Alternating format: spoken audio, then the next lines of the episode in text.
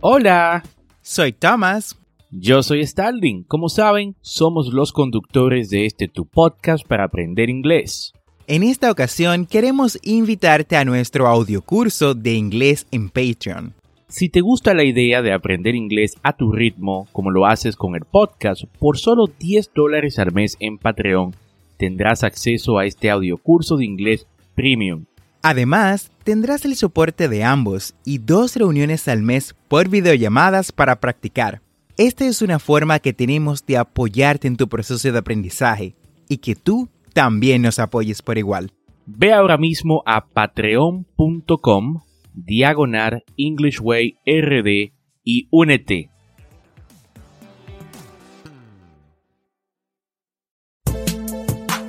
Bienvenidos a English Way RD, el primer podcast dominicano para aprender inglés con Tomás Martínez y Stalin Santos y en cada episodio te acercaremos a tu meta de hablar inglés, enseñándote frases, expresiones y gramática de una forma divertida y fácil de entender. Vamos al episodio de hoy.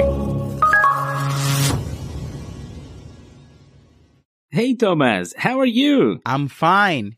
How about you? I'm good, man. Ah, muy feliz de estar compartiendo con todos los que nos escuchan en el episodio 32 de este tu podcast para aprender inglés. Y si aún no sabes qué es un podcast, déjame y te cuento. Esto es como un programa de radio online, pero grabado. Y la ventaja de esto es que lo puedes escuchar cuando, dónde y cuántas veces desees. Algo muy conveniente si estás o quieres aprender inglés. Y cuéntame, Thomas, ¿de qué vamos a hablar en el episodio de hoy? El día de hoy, Starling, vamos a hablar sobre los cuantificadores en inglés. Excelente, Thomas. Y este es uno de esos eh, temas que más se nos dificultan a nosotros los latinos de la gramática en inglés. Es sin duda este tema de los cuantificadores, principalmente porque nosotros no tenemos tan presente la idea de los contables e incontables y porque el uso de unos u otros cuantificadores también depende del tipo de oración, si es interrogativa, negativa, entre otros. Así es, Starling. Sin embargo, es importante que le pierdas el miedo a los cuantificadores en inglés. Son algo que se utilizan bastante y por eso te traemos este tema en el día de hoy. Antes de iniciar, es bueno definir qué son los cuantificadores. Bueno, los cuantificadores indican la cantidad de un nombre dan respuesta a la pregunta ¿cuántos? En inglés, how much, how many. Del mismo modo que los artículos, los cuantificadores siempre están situados delante del nombre. Existen varios tipos de cuantificadores. Tenemos some, any, much, many, a lot of, lots of. Bueno, si quieres saberlos todos, quédate con nosotros hasta el final del podcast. Y Starling, cuál es nuestro primer cuantificador de la lista. Exactamente, Thomas. Y bueno, nuestro primer cuantificador es some y any. Some y any. Repite conmigo. Some, any. Utilizamos some y any cuando queremos expresar una cantidad determinada al referirnos a un sustantivo, pero no queremos decir exactamente cuál es esa cantidad. Al usar some y any estamos expresando la idea de algunos pero no muchos.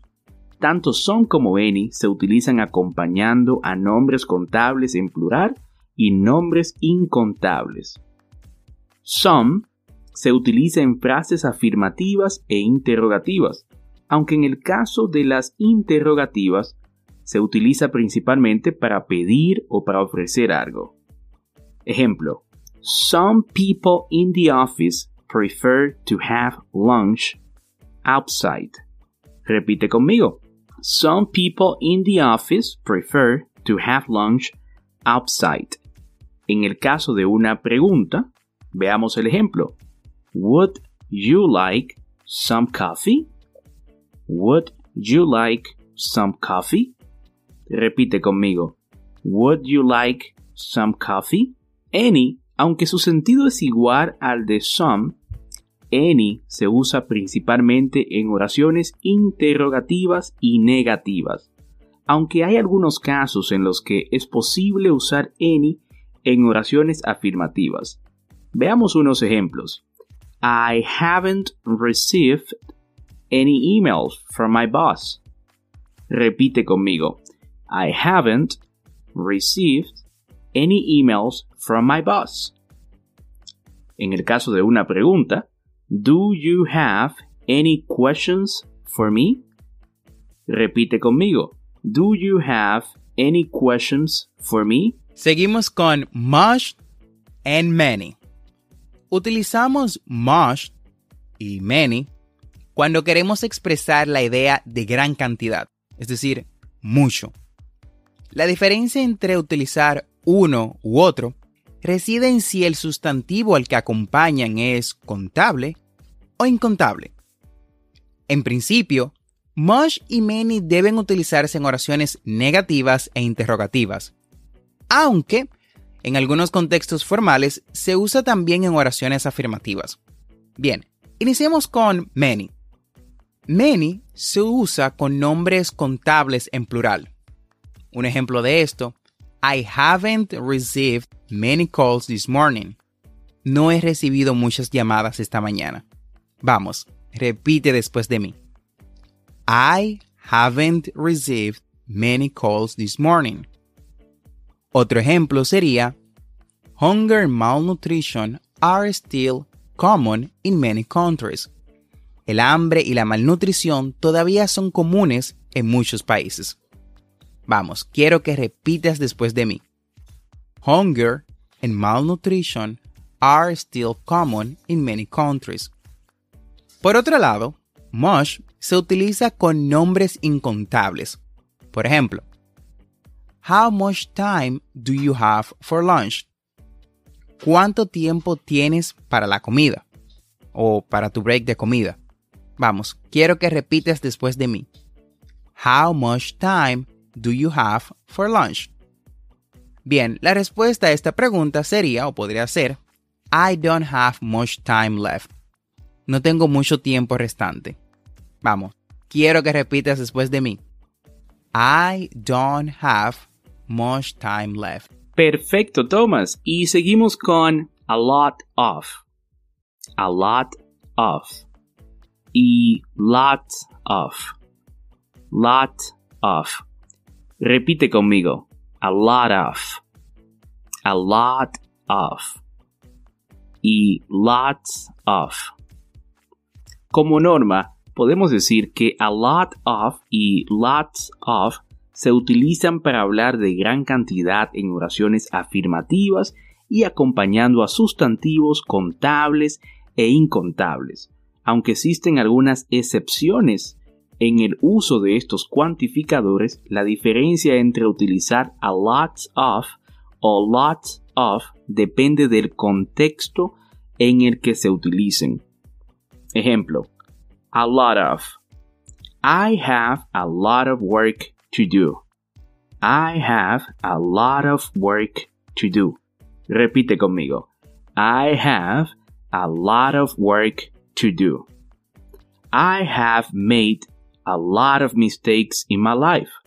I have made a lot of mistakes in my life. Lots of. Veamos unos ejemplos. Este se utiliza en contextos más informales. Ejemplo. Lots of old movies and songs are in the public domain. Lots of old movies and songs are in the public domain. Lots of people came to the house to see the new baby. Lots of people came to the house to see the new baby. Ahora tenemos a no and none. No and none. Y bueno, ambos se utilizan básicamente para indicar la ausencia de algo y significan no, que no hay o no existe. Se pueden usar indistintamente con nombres contables o incontables. Bien, hagamos algunos ejemplos. No es bueno tener en cuenta que lo colocamos directamente antes del sustantivo. Por ejemplo, I've got no time for you. I've got no time for you. No tengo tiempo para ti. Otro ejemplo sería She has no friends. She has no friends. Ella no tiene ningún amigo. Luego tenemos none. None. Algunos ejemplos con esto serían None of my children have been ill. Ninguno de mis niños ha estado enfermo. Vamos, repite después de mí. None of my children have been ill. Otro ejemplo sería The judge believed none of what he said. El juez no creyó nada de lo que dijo. Vamos, repite después de mí.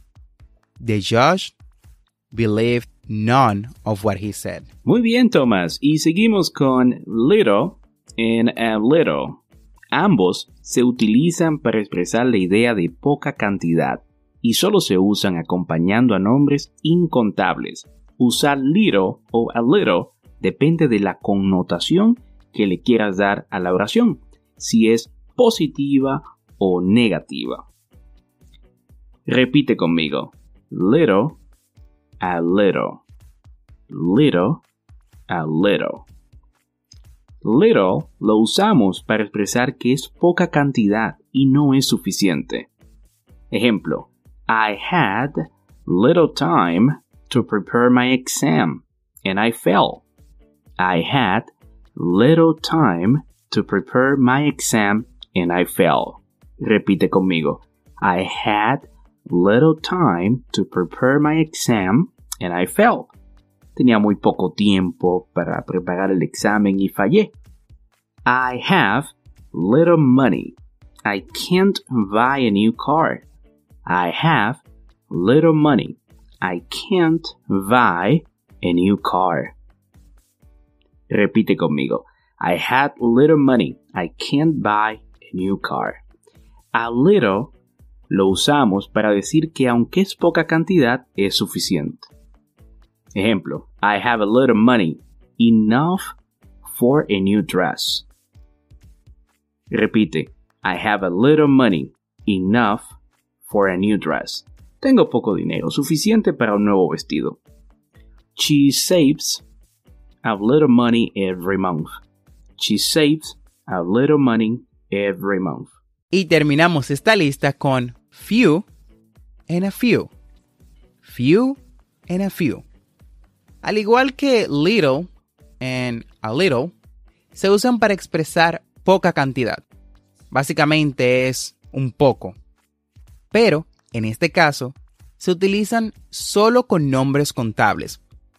Del mismo modo, usar few o a few depende de la connotación que le quieras dar a la oración. Bien, tenemos few. Few cities in the world can compete with Paris. Muy pocas ciudades en el mundo pueden competir con París. Few cities in the world can compete with Paris. Otro ejemplo sería, She had few moments on her own. Ella tuvo muy pocos momentos para sí misma. Vamos, repeat after me. She had few moments on her own. Luego tenemos a few. Algunos ejemplos con a few serían We stayed a few days in Paris visiting museums. Nos quedamos unos días en París visitando museos. Vamos, repite después de mí. We stayed a few days in Paris visiting museums. Otro ejemplo de a few o de la utilización de a few sería I just need a few hours to finish my book. Solo necesito unas cuantas horas para terminar mi libro. Vamos, repite después de mí. I just need a few hours to finish my book. Muy bien, Thomas. Y con esta última explicación hemos llegado al final del episodio de hoy. Gracias por quedarte con nosotros. Recuerda que tendremos dos episodios semanales, lunes y miércoles. Y si te gusta lo que escuchas o conoces a alguien que quiera aprender inglés, comparte este podcast. Thank you so much for listening our podcast. Muchas gracias por escuchar nuestro podcast. No olvides apretar el botón de suscribirte en tu reproductor de podcast favorito como Apple Podcast, Spotify, Google Podcast, Castbox o cualquier otra aplicación de podcast y así recibirás actualizaciones semanales de nuestros nuevos episodios. Y recuerda, estamos aquí para ayudarte a hablar inglés. Así que si deseas que te expliquemos algún tema de gramática o tienes alguna pregunta acerca de la pronunciación en inglés, no dudes en dejarnos un mensaje de voz utilizando el link en la descripción de este episodio. Busca el link dejar mensaje de voz y sé parte de nuestro podcast. Y no olvides practicar. Lo puedes hacer con tus amigos o hasta solo. Recuerda seguirnos en nuestras redes sociales, Instagram y Facebook como English Way RD para más contenido. Bye for now. Thanks for listening. We hope you enjoyed the show.